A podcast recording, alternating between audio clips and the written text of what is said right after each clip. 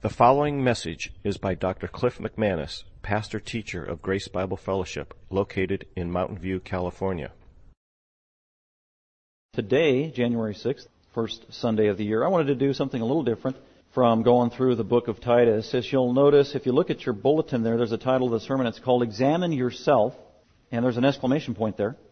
And the key text, or my launching pad, is going to be 2 Corinthians 13:5. So we will start out by reading 2 Corinthians 13:5. A discipline that I've had, and I've told you this before, um, since when I became a Christian, uh, somebody influenced me early on, and I can't even remember who it was. Oh, children's church. Sorry, we have children's church. Newsflash: the kids were panicking. Oh, I got to hear Pastor Cliff today. Yikes! No. Uh, so if you uh, want to be a part of children's church, fifth grade on down, you can go ahead and meet back in the lobby there. And Alex is our teacher of the day as they continue, actually about wrapping up the attributes of God. So the kids will be in there. God is sovereign, I think, is the topic of the day. And then we'll be back with the kiddos next week. So going back to uh, the lesson of the day, examine yourself. I thought it'd be good to kick off the new year. As I, you know, I quoted that passage a little earlier out of the Bible where we're reminded from Scripture that God says He has new mercies for us every single day. Uh, new mercies every morning, day by day. Every day is a, a new day, really, for God if you know Him personally. A clean slate, uh, an opportunity to move forward. That's part of the Christian life. That's part of the great hope of being a Christian. Is you don't have to live in the past and mire and mallow in the past or wallow in the past, uh, moving forward. And so, beginning of the new year, I just thought it'd be good to take take time, stop, reflect, uh, examine ourselves individually before God, and in light of the new year, in light of the future, in light of running this race, and you know, even where Paul said, "You are the Christian life is a race." And when you're running a race, whether it's the 100 yard dash or a marathon, you got to look forward. It's not looking back over your shoulder. You are looking forward. And so Christians need to be forward oriented. And as we're looking upon a new year, 2013, I thought a great passage to get us started and to really get us focused would be 2 Corinthians 13 verse 5. Let's go ahead and look at that verse. So this is kind of a, a New Year's resolution kind of theme, but not really resolutions are, are, a little different of here's all the things I want to do. Like, okay, I'm going to stop eating all that junk food and you do it for two weeks and then you start eating the junk food again. That didn't last long. But, uh, so I don't want to talk about resolutions as much as examining yourself in light of the new year. And it's a good discipline for Christians to do. I did last week I taught young adult Sunday school class and the title of that lesson in Sunday school last week was examine yourself. 2 Corinthians 13:5. So if you were in that Sunday school class, you might be thinking, oh, not this again. Well, it's not the same thing. It's, most of it is almost entirely different in terms of the content. So, uh, just wait and find out. Let's go ahead and look at 2 Corinthians 13:5, where the Apostle Paul is closing this letter to the Corinthians. Paul wrote like four or five letters that we know of to the Corinthians. Two of them ended up as inspired letters in your New Testament. Uh, he planted this church. The city of Corinth was as pagan as could be. It was probably worse than San Francisco and Amsterdam and any other horrible city you can think of that's secularized and immoral combined. Corinth, Corinth was pretty bad.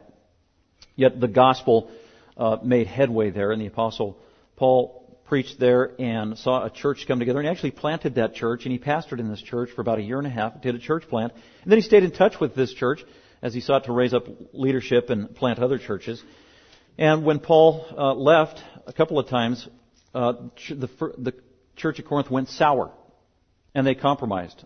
Uh, at many levels. So, really, the two letters, First and Second Corinthians, are confrontational letters from the Apostle Paul. Second Corinthians, all 13 chapters, very interesting because it's really one theme. Because the Corinthians, Paul's church, many of the saints that Paul gave the gospel to and got saved through his ministry, this is their pastor and their elder, and when he's got behind his back, they are criticizing him and they are ripping him to shreds calling his entire ministry, his integrity, his reputation into, into question. And this went on for a couple of years. And this broke Paul's heart. And so, but finally, there's some resolution. And 2 Corinthians chapter 13 is part of that closing the door and bringing resolution to this conflict where almost an entire congregation turned their back on their very faithful pastor. Um, and so he says this, 1 Corinthians 13, verse 5. Test yourselves. So he's talking to his sheep, to professing believers. Most of these folks he probably knew by name.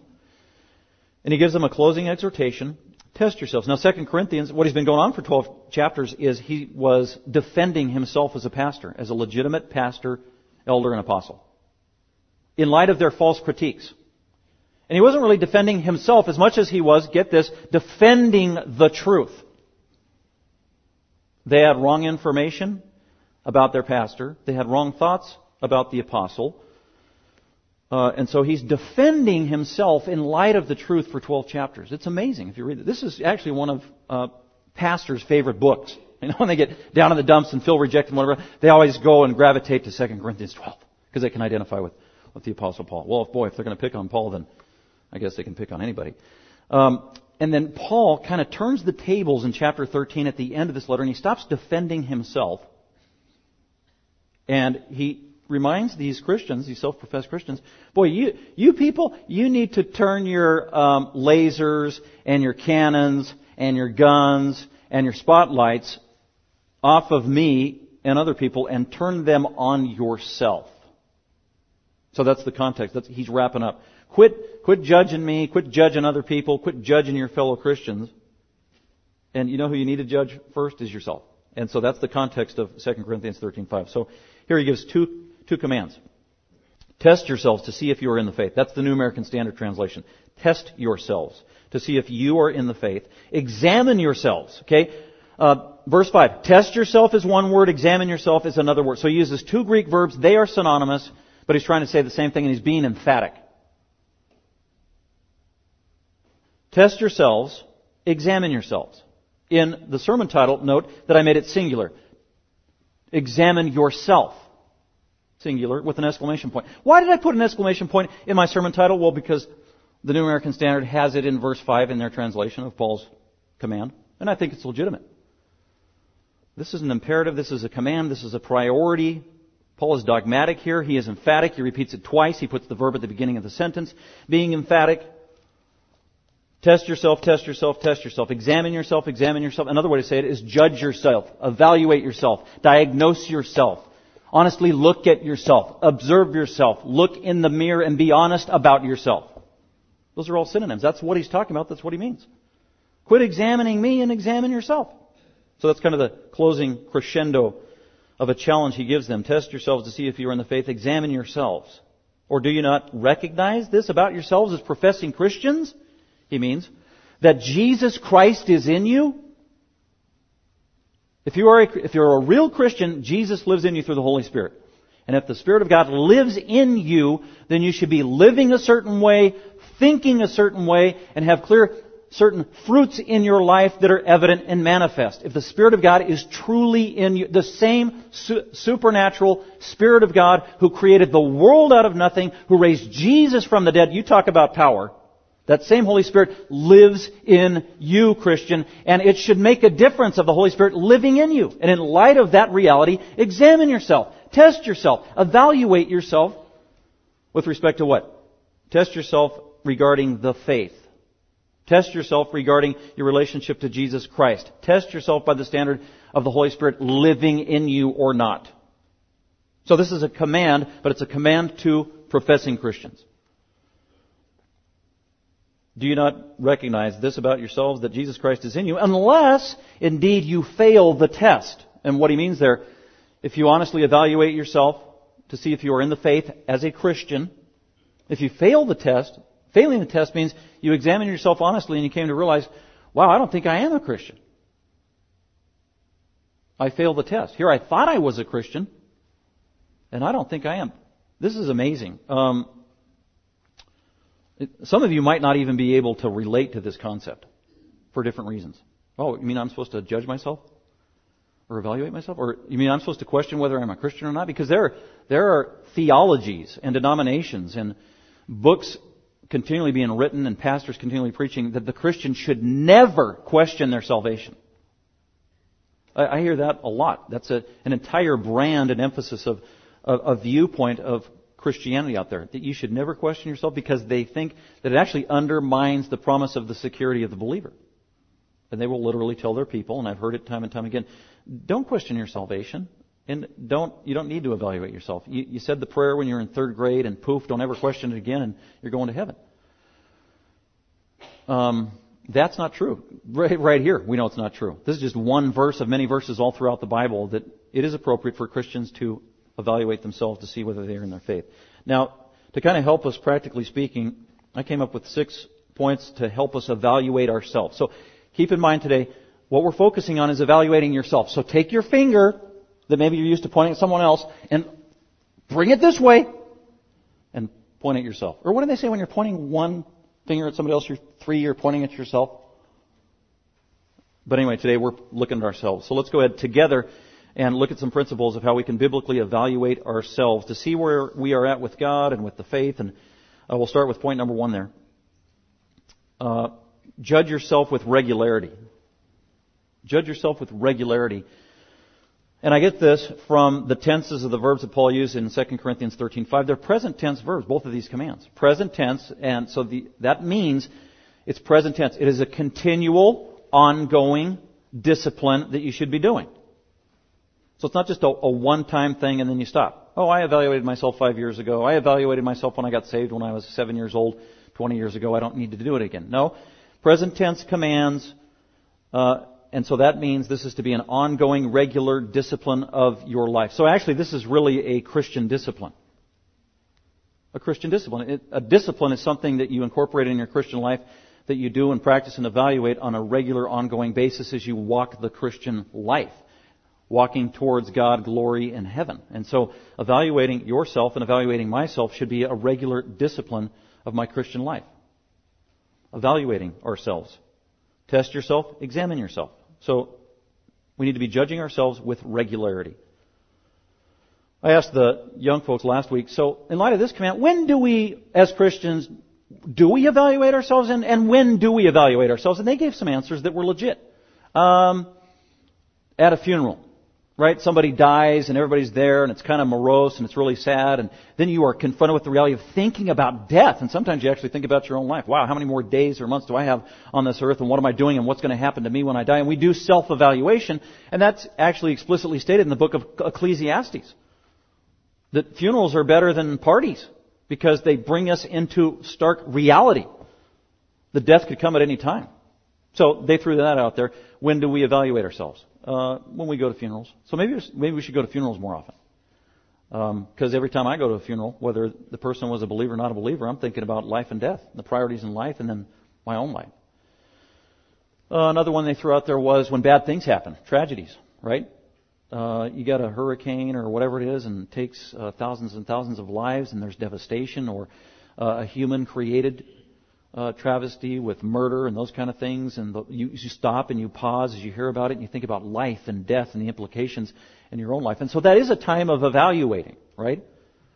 But those aren't regular. Those are sporadic. They're here and there, and uh, maybe not as frequently as we need to stop and pause and evaluate ourselves. Or sometimes just trials in life that come our way.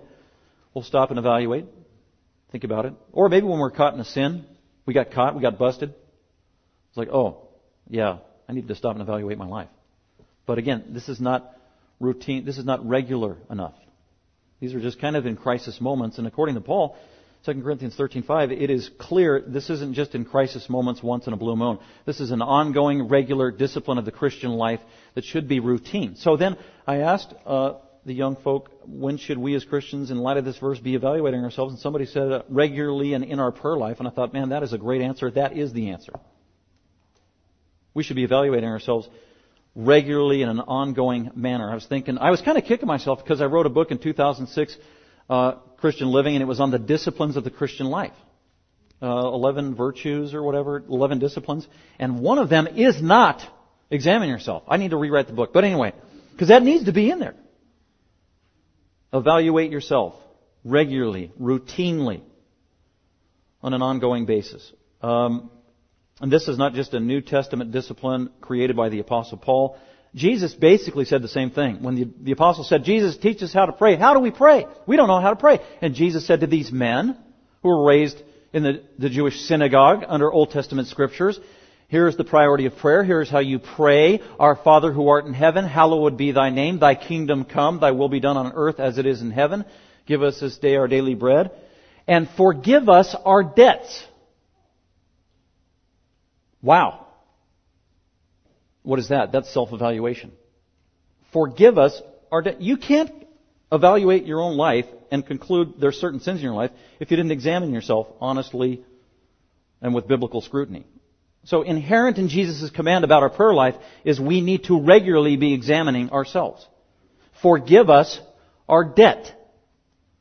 Forgive God my sins. And this is a prayer to be prayed daily because that's what Jesus said. So, uh, Paul didn't make this up. This is in the teaching of Jesus. This comes right out of the Old Testament. And every saint is called to obey and implement this discipline in their life. Judge yourself with regularity. Evaluate yourself. So here's the question, here's the challenge. When was the last time you thoroughly, comprehensively, systematically, deliberately evaluated yourself as a Christian before God in light of the Christian life? Don't answer out loud. But think about it in your own heart. And if it's been a while, wow, maybe it's time to do it. J. Vernon McGee, or J. Vernon McGee, the America's pastor from the 1960s, Dallas guy, great preacher, uh, in his commentary on this verse. He said, we should evaluate ourselves as Christians at least three times a year. Now, I don't know why he said three times a year. That's totally arbitrary. But at least it was more than once. That's okay. I would say we should evaluate ourselves continually all the time. Uh, in light of the present tense. So we need to judge ourselves with regularity. Okay, let's go on to number two. Uh, we need to make God's standard the priority. Make God's standard the priority. Well, how do we evaluate ourselves? That's not easy to do. Because you know what? I, I, I confessed last week true confessions. Here's another confession. I'm kind of prejudiced and biased towards myself. I like myself. In the words of Salieri and Amadeus, I like myself.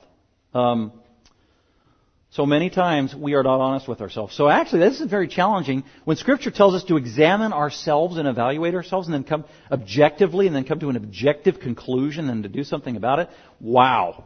Very difficult.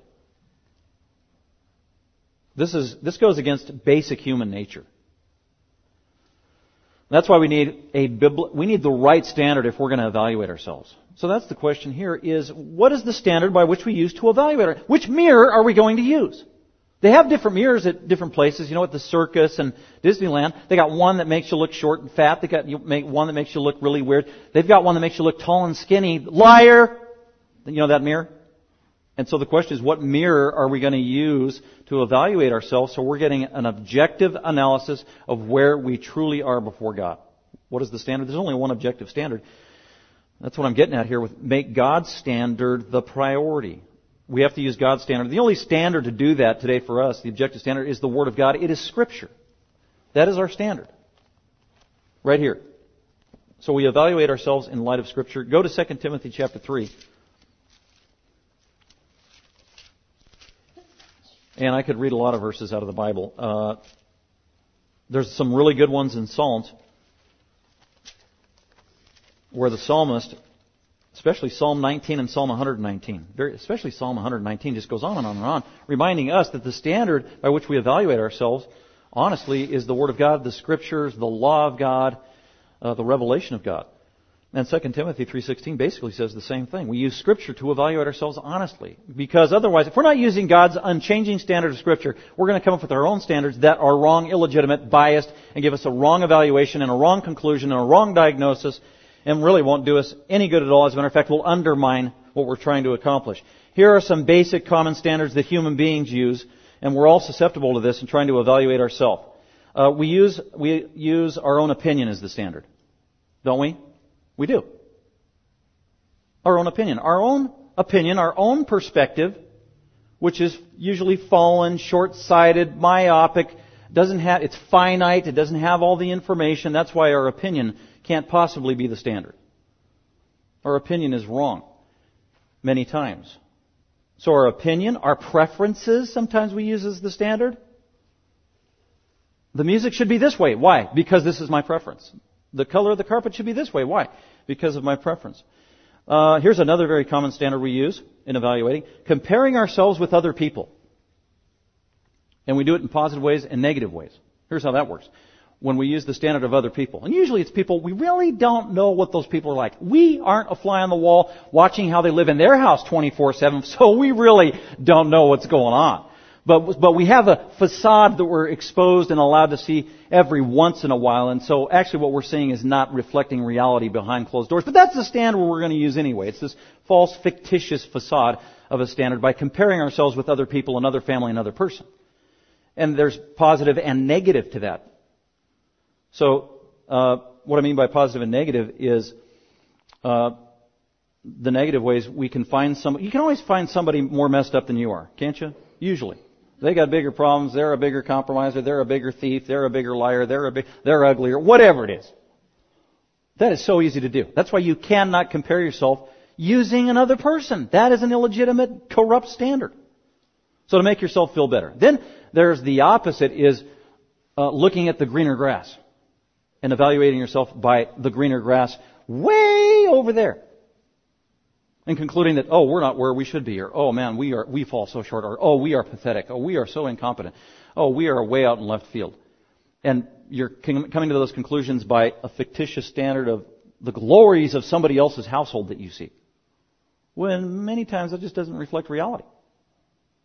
So we can't be comparing ourselves with other people. Scripture, the apostle Paul condemned that, by the way. Do not be comparing, we do not compare ourselves with others. That's what he said. And don't compare yourselves by yourselves. Don't do that. That is misleading. It is fallacious. It's not helpful. Uh, so these are standards we commonly use. Comparing ourselves with other people. By, we compare, sometimes we use the standard of our own experience. Uh, we use the standard of how we feel or how something makes me feel. We use the standard of maybe religious denomination or background, and we're limited by that, but that's our, again our only experience. We use tradition as a standard, illegitimately many times. And even unfortunately, we will use the culture or the world as a standard. Well, the world's doing this, therefore the church should be doing this. That's why more and more churches are taking on the environmentalism crusade and even putting it on the home page of their websites and even in their doctrinal statements. Uh, and I'm talking about the secular humanistic evolutionary view of environmentalism that has no business in the church. Why are we doing that? Church hasn't been doing it for 2,000 years. Well, because the world is doing it. Well, that doesn't make it legitimate. So the standard is the Word of God. So look at 2 Timothy 3, 16 and 17. Just a wonderful verse. Uh, and this just reminds us that Scripture, and this includes all 66 books of the Bible, comes from God. It is supernatural. It is a living Word. It's God's thoughts put down in writing for us that the Holy Spirit of God uses to change our thinking and to change us as people, to inform our thinking. Scripture, the Bible, that's what he's talking about and it is multidimensional. It is diverse. 16. All scripture is inspired by God. Literally what that means is all scripture came from the mouth of God. God breathed, scripture is the breath of God written down. So that should be your view of scripture. What is the Bible? These are God's thoughts. This is what He thinks. The eternal God of the universe. This is what He thinks. Wow. Then that should have, I care what God thinks, that should have an impact. So all scripture is breathed out by God. It's His thoughts put on paper. And the scripture is profitable for the following. We should use scripture for teaching, so that's why we preach and teach, and we get biblical information which helps us grow and feeds our soul. So that's a positive thing. We use scripture also for reproof of how to confront sin or reprove somebody and tell them, oh, you're doing this wrong, you need to do this right. And we also use scripture for correction, which is also part of admonishing somebody and fixing their behavior, or maybe they're thinking the wrong way, addressing falsehood supplanting it with truth. And also for training in righteousness. And that's a positive for discipleship and helping people grow and pointing them in the right direction. So, uh, this is what we use Scripture for. Verse 17. In order that, for the purpose of, we do these things with Scripture in a fourfold manner, in order that the man of God, the woman of God, the child of God, every true believer may be adequate or thoroughly furnished or totally mature or have everything they need in life as a Christian in terms of spiritual virtues. Wow. Scripture is sufficient. Is what that means. And you'll be equipped for every good work.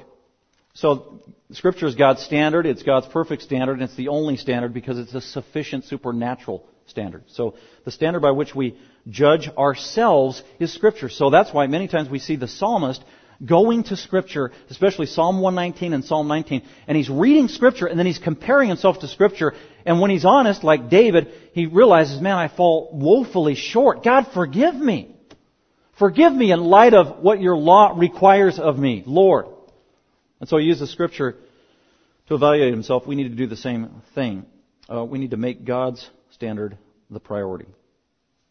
So we need to judge ourselves with regularity. We need to make God's standard the priority. And then number three, when we do evaluate ourselves, judge ourselves, examine ourselves, and we use the standard of Scripture to do it, what do we focus on?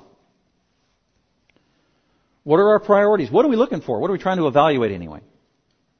My waistline, the wrinkles around my eyes, I'm losing my hair, whatever it is superficial things. I mean, what, what is the priority in examining yourself? Well, Paul helps us here. Uh, number three, focus on areas of spirituality. And in 2 Corinthians chapter 13, verse 5, Paul makes that clear two times in little two phrases that he uses. Test yourselves to see if you are in the faith. So the standard is, where you start is, are you in the faith? And one thing that that definitely means is, are you in Christ? Are you a Christian? Are you truly born again? I think every Christian at times needs to keep asking that question every once in a while. Do I really know God? Am I really a Christian? Especially for those of you who grow up in Christian homes. Going to church your whole life, Christian parents, Christian friends, Christian bubble, Christian fish bowl, your whole life. Got baptized, said the prayer when I was three, got baptized when I was five, grew up, and then there comes a point in your life where you move out of the house, and then all of a sudden, wow, is that faith my parents' faith or is it my own faith? This is so common and routine. I see it all the time as a pastor, especially in the baptisms that I do. I can't tell you how many testimonies of baptisms that I have heard in 20 years at different churches where somebody says, well, I grew up in the church and I was baptized when I was in third grade, but I want to get baptized again now that I'm in college. Or now that I'm in high school and I went to the high school retreat. I was baptized in second grade uh, and I didn't really understand what I was doing in second grade or third grade or fifth grade or seventh grade, but now that I'm 32, I really understand what I'm doing. That is true. That is not out of the ordinary. That is very common, and I understand why. So, uh, those of you who grew up in a Christian home can probably relate to this. There, there are different times where you need to evaluate, and you're, you're not even capable of evaluating uh, in the same way at different ages of your life. So if you're here today and you're in junior high or high school, you're listening to me say, evaluate yourself to see if you're in the faith. Well, as a teenager, as you're thinking about that, I guarantee you you're going to think differently about this command when you're out of college, when you're older. When you're more mature, you have a different perspective. You're going to evaluate in a different way. But it's legitimate to evaluate no matter where you are in life. Whether you're in elementary school right now, hearing these words, or in junior high or high school or college, or you've been walking with Jesus for 70 years. Just stop where you are and evaluate in light of where God has you in life. That's going to be helpful. I've heard two testimonies in the last two weeks of people telling me that, hmm, yeah, I grew up in the church and now I don't even know if I'm a Christian. Or I thought I was, actually, no, change that. Three in the last three weeks. I grew up in the church, thought I was a Christian my whole life, never even really questioned it, and then when I got into late high school, high school, college, was confronted with different things, and for the first time in my life, I started to ask the question, am I even a Christian? So, like I said, this is not out of the ordinary. But you know what? That's not a bad thing. That's a good thing. I'm glad those kind of people are, are thinking about spiritual things and asking spiritual questions. As opposed to being so callous and cold, they're not even asking those questions. They don't even care. That's bad. So to be asking the questions is actually a good and healthy sign. There's some life there. There's some conviction there. Holy Spirit is working on a conscience there. But every Christian needs to be doing this. And what we need to focus on is spirituality. And uh, three areas of spirituality. I think at first it needs to start where Paul says, examine yourself to see if you're in the faith. That just simply means, at face value, are you a Christian? And when you evaluate yourself to ask you, are you a Christian, where you need to start is, what is the gospel? Do you even know the content of the gospel? This is where I start anytime I do a baptism, and it doesn't matter how old the person is that wants to get baptized. Why do you want to get baptized? Oh, because uh, the Bible says to get baptized. Okay. And then I ask them, what is the gospel? Because if you don't know the gospel, then you can't believe in the gospel. And if you don't believe in the gospel, you can't be a Christian. If you're not a Christian, you shouldn't get baptized. So, content of the gospel. Start there, evaluate yourself. Do I understand the gospel? What is the gospel? Uh, if you could distill it down in two paragraphs, paragraphs, what would you say? The question I like to ask people when they're getting baptized. Okay, say you had a neighbor or a friend or a colleague at work and they're a total pagan. They got to know you and they want to become a Christian and they ask you, how can I become a Christian? You got two paragraphs. What are you going to tell them about how they can become a Christian? And if it includes any kind of works, be good, go to church, do good, whatever, then you don't understand the gospel. The gospel, good news, has, and getting saved, getting forgiven sin, getting in a right relationship with God has nothing to do with what we do. Because we can't do enough, can we? It has nothing to do with what we do. It is all what Jesus did on our behalf. So that's the two paragraphs of your gospel. It's everything Jesus did. The only thing about us is we got to recognize that we're sinful. We need to turn from our sin. We need God's forgiveness. He's the only one who can forgive. Jesus is the only way to get there, and Jesus is the one that provided the work that allows me to get to heaven. It's all about Jesus. So I've got to recognize I am a sinner. I need to repent of my sin. I need God to save me from my sin. And He does that on the basis that Jesus, who was the God man, came down into this world, took on human flesh, lived a perfect life as the God man, never sinned, and willingly went to the cross, died on a cross, and while he was hanging on the cross was being punished by God the Father from heaven with the full fury of God's holy hatred towards sin, was punishing Jesus on the cross for the sins of the world and anybody who believed in Jesus as the Savior, then Jesus died as your substitute. God the Father was punishing you through Jesus on the cross. So your sins were taken care of and punished by God who hates sin when Jesus got punished 2,000 years ago. And then Jesus, and Jesus didn't deserve that because he never sinned and he was God in a body, God the Son. Never did anything wrong.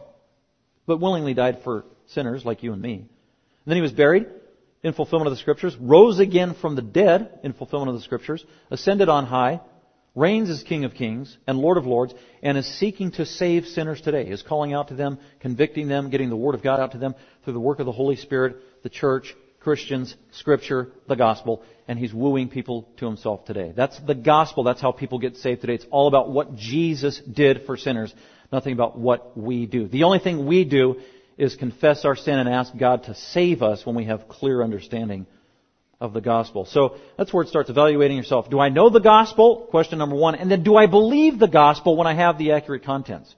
Do I still believe that? Or did I believe it just when I was growing up at my house? And it's okay to rededicate yourself and recommit yourself. It's a good thing as our understanding changes and grows with time. So just start there. Focus on areas of spirituality starting with the gospel. But that phrase in the faith is even broader in that in several passages in the New Testament. So it, it doesn't just include the gospel message in your salvation. It also includes sanctification. The faith. And all the body of doctrine in the Bible according to Jude 3. And so that's the other thing we need to evaluate ourselves in terms of spiritual issues is not just our salvation, but also our attitudes, our beliefs, our desires, our thought patterns, the inside we need to evaluate ourselves. How we think, what we think. That's more difficult to do. Because that's subjective. And we need help. We need to be honest. It's hard to be honest with ourselves. Over the years, the best way that I have found this, and to make it as objective as possible, is I like to go to Galatians 5. So let's go there. And we'll do this together quickly. But you can do it more exhaustively and thoroughly in your own time before God, or sometimes it's even good to meditate and even memorize Galatians chapter 5 uh, and the applicable verses starting at verse 19. We'll read verse 19 to the end of the chapter in Ephesians chapter, or Galatians chapter 5. Galatians 5 starting at verse 19. Again, we're examining ourselves in light of this passage. So don't start thinking about your mother-in-law, your neighbor, or some Christian in the church as we are reading this passage right now. Think about yourself. We are evaluating ourselves. Oh, look at me. You look at yourself while we're doing this, okay? And we are fulfilling these biblical requirements. We're going to judge ourselves with regularity. We're going to use God's priority as the standard, which is Scripture. That's Galatians 5. Uh, we're going to focus on areas of spirituality, and those are the ones delineated by Paul here in Galatians 5. So here's a common thing that I do in my own life to evaluate spirituality in my life. The good, the bad, and the ugly. Where do I stand in light of God's spiritual standard? Starting at verse 19. Now the deeds of the flesh are evident. Now the deeds, the flesh means a sinful attitude, sinfulness. Now the manifestations of sin in our life are evident. They are clear. And we see them through actions and attitudes. Actions, attitudes, and words. And Paul lists what some of those are. Now the deeds of the flesh are evident. Here they are. Here, evaluate. You want a standard, here's the standard. Take your life, your attitude, the words that come out of your mouth, and evaluate it with the following words. Am I? Immorality, porneia, pornography, immorality, that's that word. Sexual sin. What kind of sexual impurity and sexual sin do I have in my life right now and on a regular ongoing basis? And then investigate, evaluate your own life. Impurity. Sensuality, having to do with lusts in your life. Illegitimate attractions. I mean, you could literally do these one by one. Uh, verse 20, idolatry. What are things I love in life more than I love God or Jesus? And to be honest and get to the root of that is, what do I desire more than I desire Jesus' word and prayer with Him? Well, it could be video games, materialism. I mean, on and on the list goes. We are all prone to idolatry. Sorcery. Now, the next word, enmities goes with the next several words. Enmity, strife, jealousy, outbursts of anger, disputes, dissensions, factions, envyings all have one thing in common and are related by one thing. They all have to do how you interact with other people. That is huge. Notice that that is uh, probably the emphasis in this entire thing. How you relate to other people. Boy, talk about evaluating yourself. Sit down, be honest, and think about how you relate to other Christians in general. Starting in your own family, your own marriage, uh, your own siblings, and then the local church. Because that's what all of those words have in common. Enmity, strife, jealousy, outbursts of anger, disputes, dissensions, factions, envyings, because you do all of that in the context as you interrelate with other people. And if on a regular basis, uh, you find yourself that you are enmity while you're mad at somebody, strife, you can't get along with somebody, jealous, self-explanatory, outbursts of anger as you're arguing with people, disputing with people, dissensions, those are uh, divisions, Factions, those are little spiritual cliques that we have in the church that we identify with to undermine the church, our little factions. Very few like-minded people that we all agree, here, here's the problems in the church and here's the problems with these people and we all agree and that's a faction. Very dangerous, divisive. Uh, and then 21, envying. One, wanting something that somebody else has. Those all have to do with relating to other people. So that's a great way to evaluate yourself and just think, wow, God, where am I at in all of these? Am I doing all this? Is this how I relate to other people? Can't we all just get along? Famous quote. That's what Paul's emphasizing there. And then he goes on, other things to evaluate ourselves. Drunkenness, you know, do you have a problem? There are people who are susceptible to getting drunk. Uh, and even people who become Christians, and that's a weakness, and so you've got to monitor that, you know, whether you totally abstain 100% and whatever, and you've got to watch that. Uh, carousing and things like these. So those are the negatives. So there's, there needs to be a negative evaluation and a positive evaluation. Then in positively, positively evaluating our spiritual life, Paul gives us in verse 22, uh, but the middle of verse 21, of which I forewarn you, just as I have forewarned you, that those who practice such things, who do these things on a regular, ongoing basis, as a habit of a lifestyle, is the point of emphasis, who do these things routinely and, as a matter of fact, enjoy doing these things, they won't enter the kingdom of God because they're not Christians. But you, on the other hand, verse 22, shouldn't be doing those things. And now, here's the positive things we evaluate ourselves about. Verse 22, but the fruit of the Spirit, if we're walking in the Spirit, in obedience to the Spirit, being led by the Spirit, where we should be, or at least pursuing, it's the right direction, not perfection of your life, but direction of your life. And you can literally take these one by one. Love. Is my life uh, typified by love? Love for God, but love for people? Or am I hypercritical of people? Do I love people? That's just something that a Christian should ask basically every day. We've got to evaluate ourselves. Uh, peace. Oh, no, I'm sorry. Love, joy. Joy speaks of contentment in the Lord. Am I a content person or a discontent person? Am I a positive person or a negative person? And specifically joy, do I have joy in the Lord? Because you can have joy in the Lord no matter what is going on in your life. It doesn't mean you don't have true emotions, but ultimately, in the end, you, your joy comes from God and God alone. That eternal, unchanging joy. So, we're evaluating ourselves in light of these biblical virtues. Love, joy, peace. That's peace getting along with other people. If you're a Christian who's typified by always being cantankerous and not getting along with people, Houston, you've got a problem. Uh, red alert. We've got problems. Evaluate yourself. Why is that?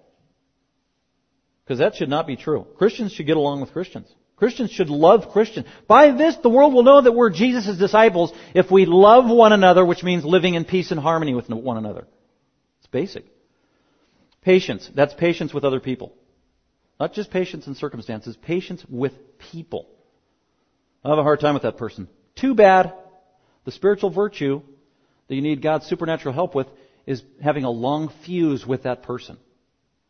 And that's part of the Greek word, a long fuse. Patience. Because God had patience with us as sinners, didn't He? Kindness. Kind this is proactive. This isn't just refraining from doing bad things. This is going out sacrificially and doing things that bless other people deliberately, kindly. And this can be an action. This can be an attitude. This could be even the way a word is spoken. Goodness. This is doing something to benefit the other person. This goes along hand in hand with kindness. Faithfulness. This is huge. Are you consistent? Do you follow through? Do you stick in there long term? Faithfulness? Do you show up when you're supposed to? Do you do what you're supposed to do without excuses? Are you committed? Boy, this is good and appropriate for the church to hear. Are we faithful? Are we, we in it for the long haul? We are not in a, a sprint. We are in a marathon in the Christian life and in the local church. Are we loyal? Do we hang in there? Do we persevere? Seeing the big picture. Not looking down on our feet, looking ahead at the goal, the Lord Jesus Christ. Gentleness. How we talk to other people, how we relate to other people. Calmly, in control. Uh, Self control is the last one. Discipline over all of our desires. Boy, I find this to be one of the hardest ones self control in every area of life. Self control of the thought life, the desires, food, how we manage our time. Uh, that's quite a challenge. Against such things, there is no law. So I would just put that before you. If you want a, a very practical strategy of how to routinely evaluate yourself, is look at your life in light of Galatians chapter 5, looking at areas of spirituality. Okay, let's go on to number four uh, after we have been doing this discipline of evaluating ourselves on an ongoing regular basis, whether it's in prayer or whatever, doing it with regularity, we're using the Word of God so more and more uh, we're seeing the truth being exposed in our life of maybe things we hadn't seen before and all these weaknesses, and we're focusing on areas of spirituality, asking, do I know Jesus Christ? Am I committed to Him? Am I growing in Him? Am I stagnant? Am I compromising? Do I have secret areas of hidden sin in my life that I'm holding on to and I don't want to relinquish? and then we're honest and we're asking the Holy Spirit uh, to expose us. God, help me expose hidden faults that I might have, as the psalmist prayed. Then you might see those things, and as you do see those things, be honest, identify those, and then do number four, and that's confess your shortcomings very specifically. Confess. Confess in the New Testament means to say the same thing. To literally speak up the actual scenario of how it corresponds to reality. That's what confess means. To tell it like it is. Here's what's going on in my life, and then you speak up and you say, this is exactly what's going on. You're not, in other words, it's saying the truth, the whole truth, and nothing but the truth.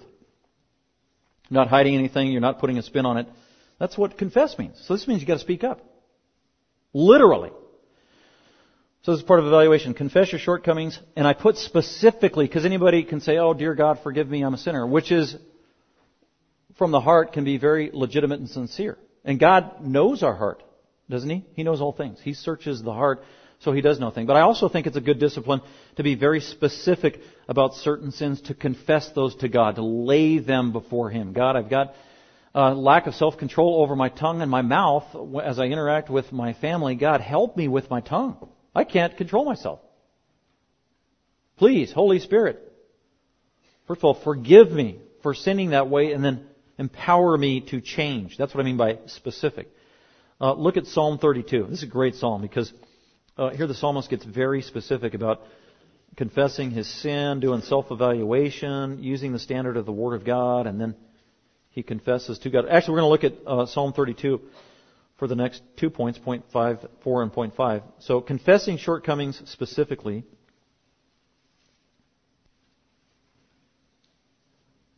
I did put Proverbs 28:13 there.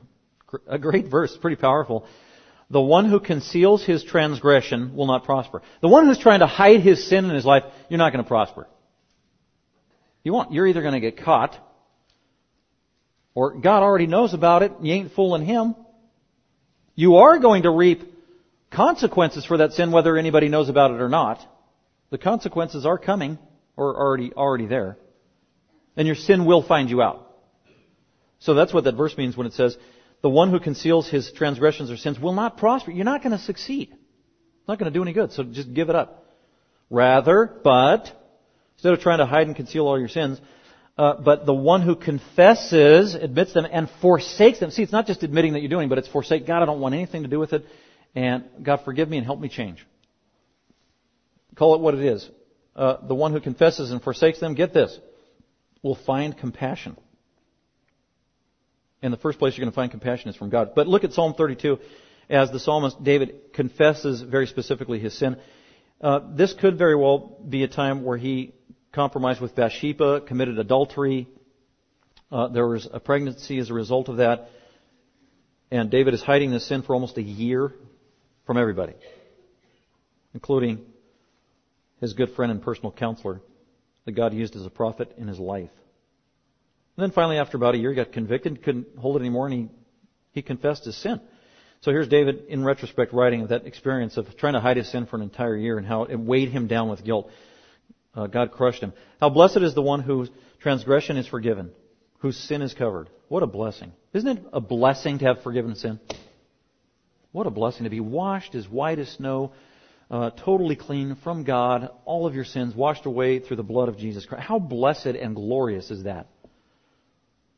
Verse 2, how blessed is the man or the woman or the child who's a believer, whom the Lord, Yahweh, does not impute iniquity. He's not going to hold you accountable for your sin. Even when you get into heaven, it's gone. It's forgotten. And whose spirit there is no deceit. Verse 3, here's David. When I kept silent about my sin, when I was trying to hide my sin, my body wasted away. See, he felt guilt to the point that it was so bad and so literal, it became physical. He got sick physically from guilt through my groaning all day long. His conscience was just bothering him 24-7. Verse 4, for day and night God's hand was heavy upon me. See, God is, God loves David and God is chastening David and God is hounding David till he relents. Confess. Day and night God was heavy upon David. Uh, David's vitality was drained away. His physical strength was sapped. This happens to Christians. Wow, I'm gloomy. Wow, I'm depressed. Wow, I have no energy. Wow, well, one of the things we've got to think about, well, do you have sin in your life that's unconfessed? That's always an option. My vitality was drained away as the fever heat of summer. Finally, verse 5. Keep in mind, this was a year later. And a lot of heartache. I acknowledged my sin to God. And by the way, that's where we do it first. We gotta confess our sins to God first and foremost. And that's what David also prayed. Against you and you alone have I sinned to God. I acknowledge my sin to God. My iniquity I didn't try to hide anymore. I said I will confess my transgressions to Yahweh. And God did forgive the guilt of my sin. Therefore, let everyone who is godly pray to you, God, in a time when you may be found. In other words, David's saying, don't wait a year before you confess your sin. Surely in a time uh, surely in a flood of great waters they shall not reach him. Sometimes we just wait too late and the flood comes and then you ask for a lifeline. Too late, don't do that. So David is trying to in, instruct us from his own personal experience. Uh, and also Psalm 51 I mentioned. And then also you can go into the Old Testament story as well where David's friend gets him to confess his sin. Specifically that he committed adultery. And also that he sinned against Uriah specific sins before God. Tell them to God. You don't need to write out a whole list of all your gory, gross, sickening sins on a piece of paper and give it to all your friends. Please pray for me and forgive me. No, that is not good. Ephesians 5 says don't do that. Don't do that. but confess your sins specifically to God, ask for His forgiveness, and then don't journal it either. Here's all the sins I committed today, and then you keep it in your journal. Don't don't journal your sins. Uh, allow them to be forgiven and washed away, that, like God does, from as far as the east is from the west, to be remembered no more. I don't want to remember what I was like ten years ago. Yucky!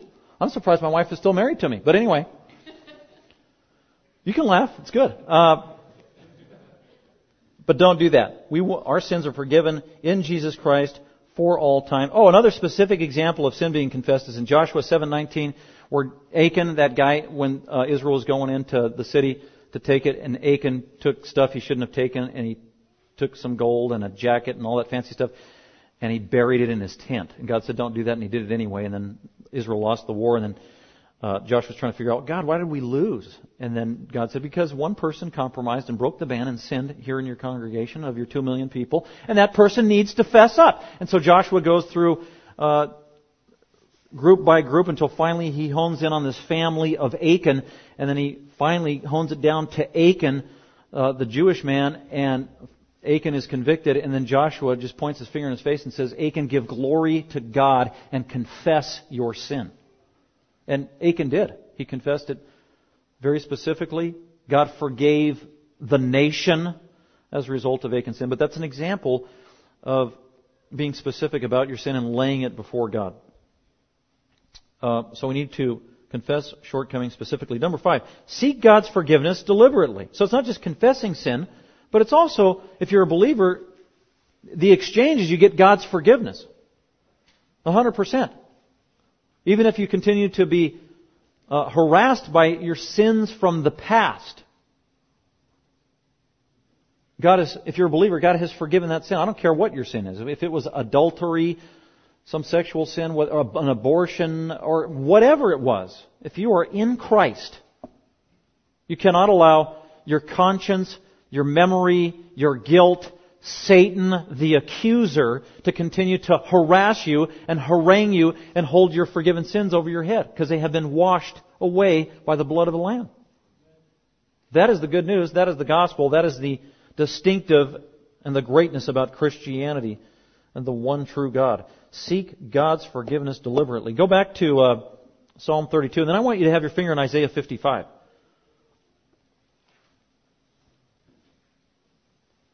Psalm 32.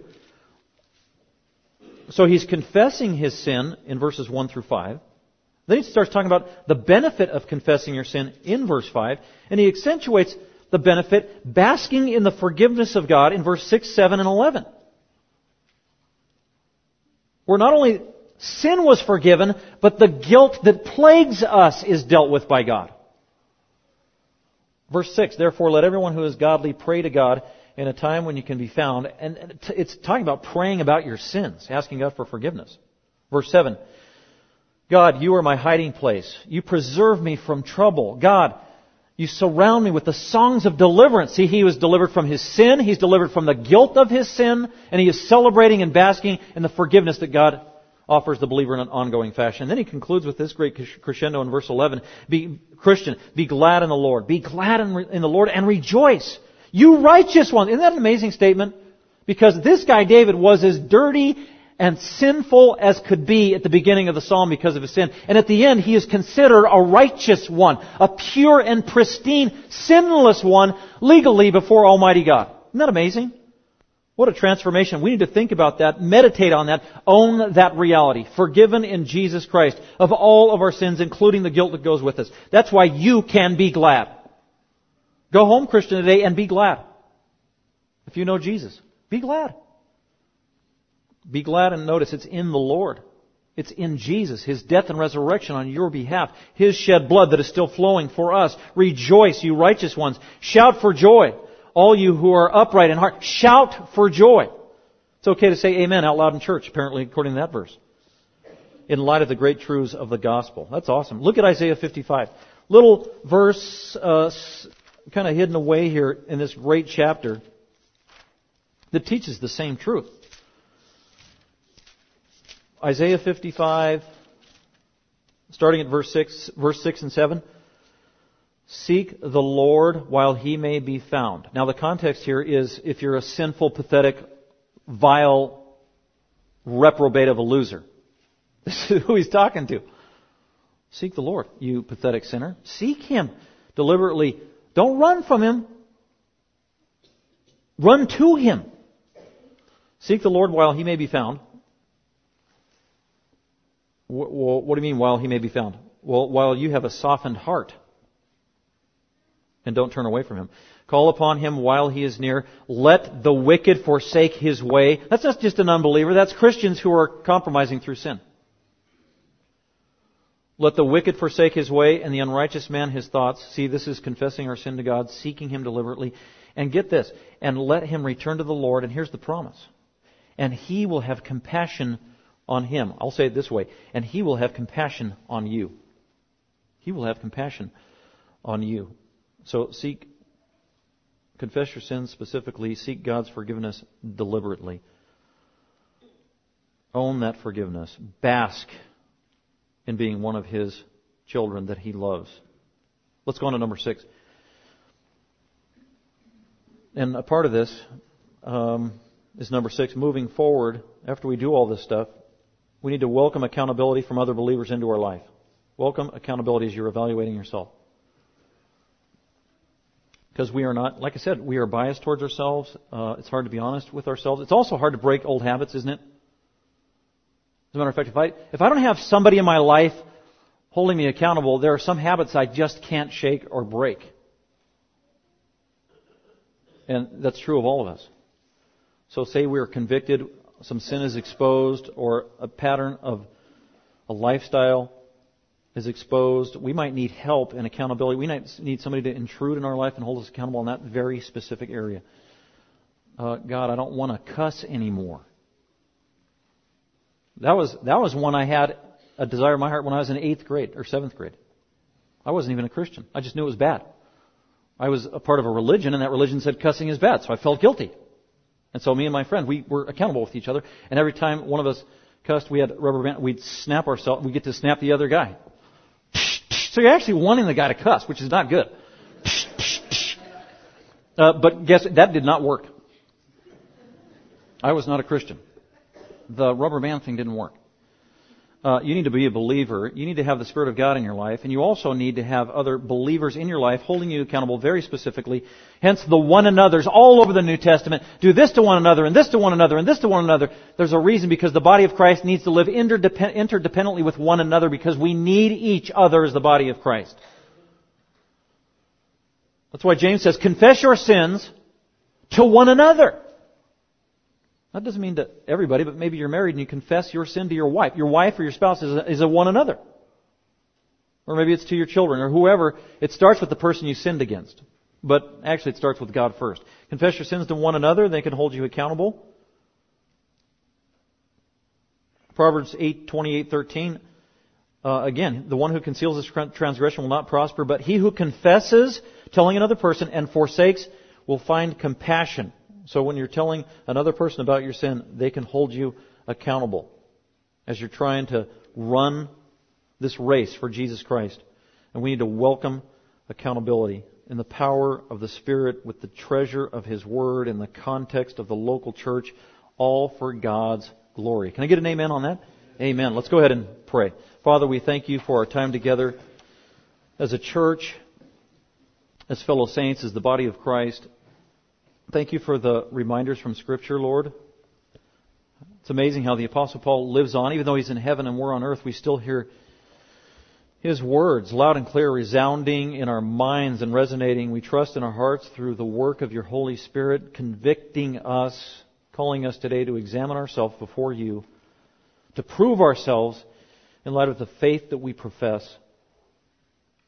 God, help us to be objective. Help us to be biblical bring other people in our life to accomplish that goal. Keep us on the straight and narrow.